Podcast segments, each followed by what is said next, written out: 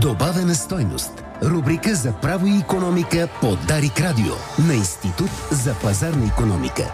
Добавена стойност.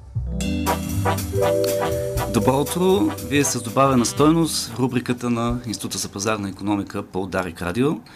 Днес сме, аз съм Петър Ганев, тук сме с Адриан Николов и с Иван Брегов.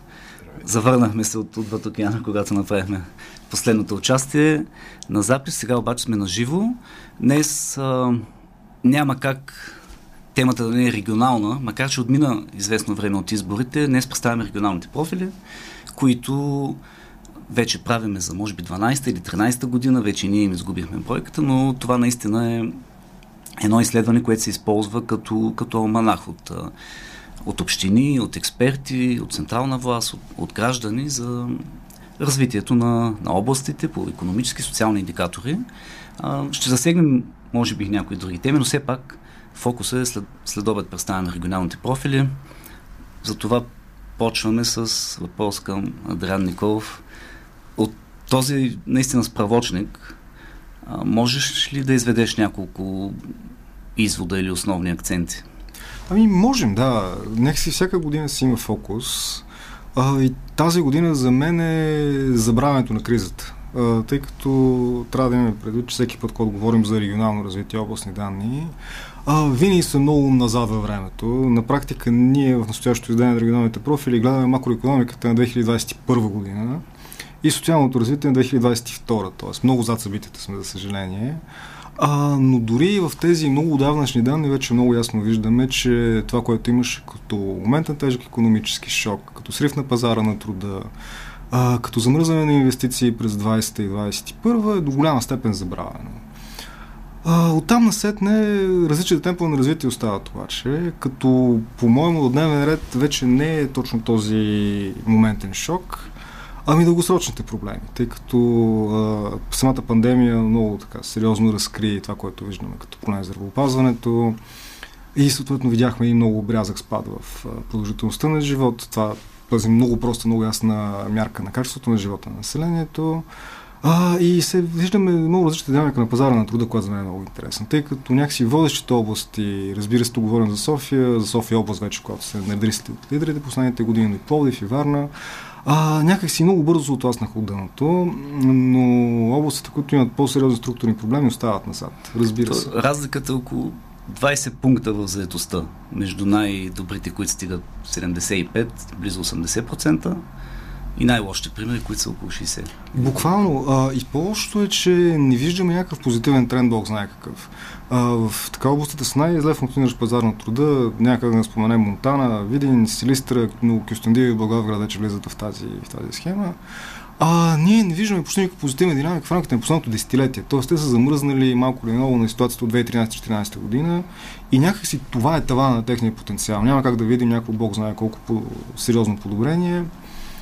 А, разбира се, това са предимно отново структурни фактори. Там по програма не виждаме и сериозни дявола на грамотните хора, много слабо представяне на местното образование, много бързо застаряване. И някакси този коктейл от негативи им ограничи потенциала до голяма степен. Някакси те отново като че ще си останат на този, на този ръб. Тази година, всяка година в изследване, всъщност, освен традиционните показатели, здравеопазване, образование, заетост, пазар на труда. А, имаме и такива, които касаят върховенство на закона всъщност. А, как работи съда, колко бързо работи. Там също се виждат големи разлики. Каква е престъпността? Това винаги е доста интересно. Най-високата престъпност очаквано е по морето, а, областите Бургас, Варна и в а, Северо-Запада традиционно Враца, Монтана. А, сравнявах между другото, тъй като бях отвъд океана. А, в Бруклин престъпността е два-три пъти по-висока от тази, която е северо-запада, примерно. А, все пак е по-висока. Особено когато говорим за по-тежки престъпления. Но от тази гледна точка и към Иван Брегов, а, тъй като днес ти ще представиш поглед към борбата с корупция, но на местно ниво, какво може да се изведе там и какво могат да направят новите кметове, включително в София? Сега, на местно ниво борбата с корупцията се провежда по две направления. Първо задължени лица, там са общинските съветници, главните архитекти, главните секретари на общините, цялата местна общинска администрация и представителите на общината в търговските дружества с общинско участие, както и някои граждански организации, които общината е учредила или участва в тях. Тази борба с корупцията се провежда с местни комисии и инспекторати, учредени от общината, в които общинските служители имат няколко задължения. Ежегодно да проверяват декларациите за имущество, конфликт на интереси и несъвместимост за заемане на тези постове. Данните обаче от практиката показват следното. А, моделът е работил при първото му децентрализиране 2018-2019 година. Имаме висок брой сигнали, след което очевидно хората се изплашват по един или друг начин, че самоличността им ще бъде разкрита, губят доверие в местните комисии и след това сигналите стихват. Което показва, че може би трябва да се въведе някакъв елемент на централизация или с участието на представители на Националната антикорупционна комисия. Това е едното от разрешенията. Другия вариант е всичко да остане по-старому.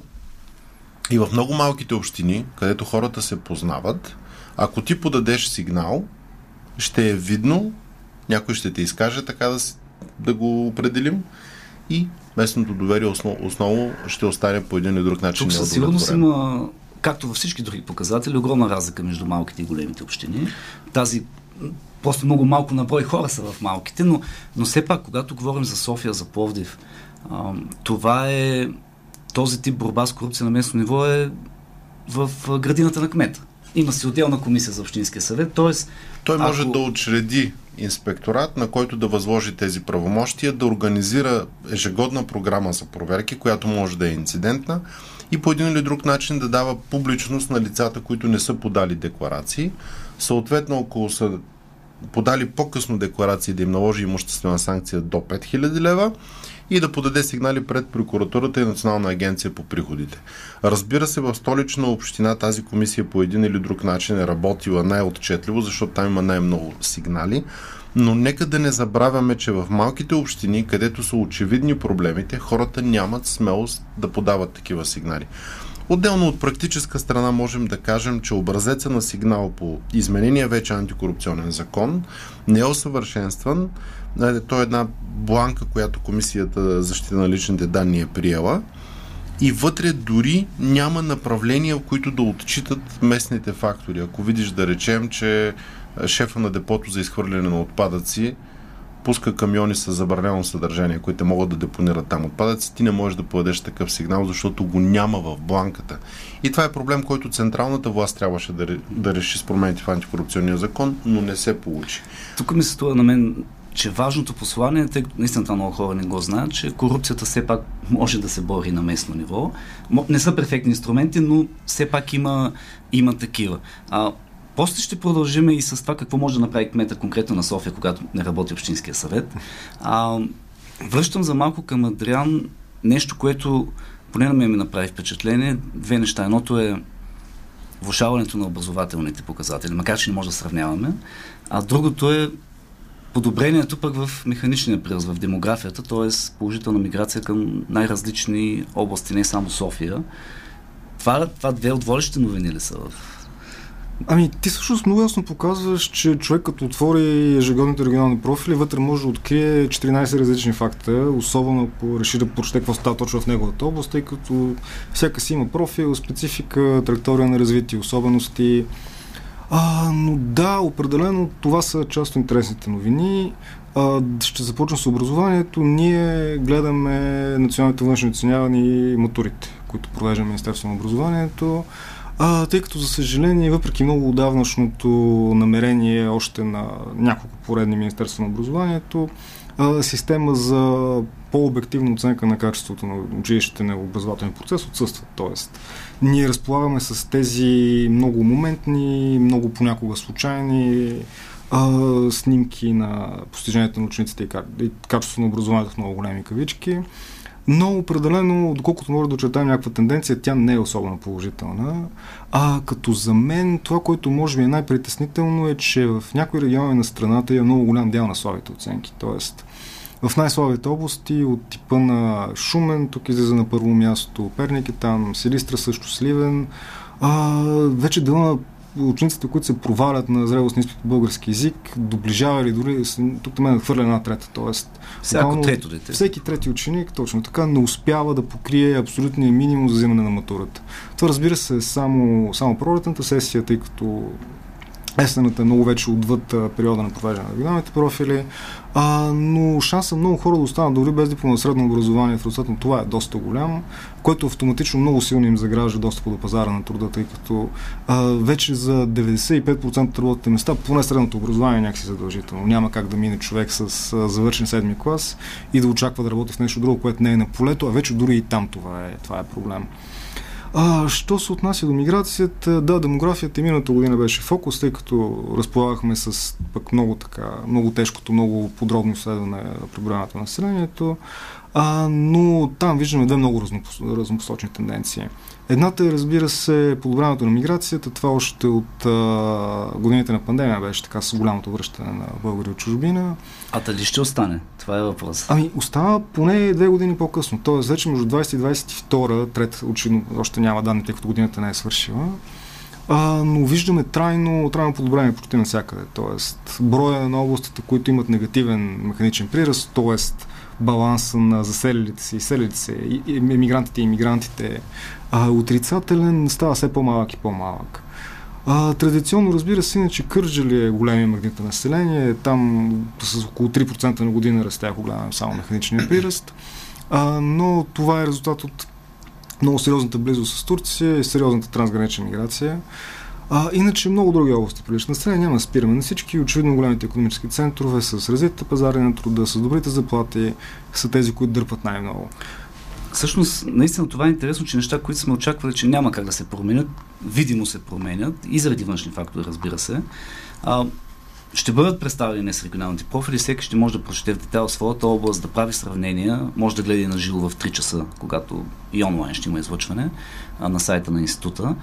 Да завършим с София, това, което се случва, най-голямата община, най-големия фокус, където и да има сглобка, не е интересно, въпросът е в София какво ще има. А, или поне такова е схващането в обществото. Нямаме председател на Общинския съвет. Това до каква степен ограничава кмета към Иван Брегов да, да състави свой екип? Сега, първо да поздравим един от нашите редовни слушатели ми е писал как могат да се пресекат местните зависимости с корупцията. Могат, като се изпращат централни екипи от София, ако закона позволяваше това. И той ми пише, че съдите и прокурорите понякога са по-големи от областния управител, защото няма кой да ги смени. Факт е, има решение на този проблем с системата, но аз няма да го издам сега в национален ефир. Относно столичния общински съвет, знаете ли, съвета има едно много важно правомощие, че той приема числеността и структурата на общинската администрация. И ако действащия кмет на София реши да действа, той трябва да се съобразява с това, което Йорданка Фандъкова си организирала като екип. Отделно от това Общинския Като съвет... на само кметовете, казвам. Именно. Да. Общинския съвет от, определя и гласува представителите на общината в общинските дружества. Ако искате да смените шефа на автотранспорта и на електротранспорта, да речем, това трябва да мине през Общинския съвет. Общинския съвет гласува бюджета. И тук има един малък трик, който е много важен. Докато не гласуват местния бюджет, общинските съветници не могат да получават заплати. Така че това е един от стимулите, това който може да ги накара да изберат председател. Има и нещо друго много важно. Пусна се в обществото така едно грешно прочитане на закон за местно самоуправление, местната администрация, че видите ли, ако не заседава 3 месеца Общинския съвет, ще ходим на избори. Съвета може да заседава, тогава тези 3 месеца не текат, просто общината няма да работи. И това, което е очевидно важно за мен специално, е дали ще има ревизия на фирмите, които са изпълнявали договори за общината тук по благоустройство и събиране на буклук, да речем. Ако има такава ревизия, очевидно ГЕРБ ще се дръпнат от тази сглобка.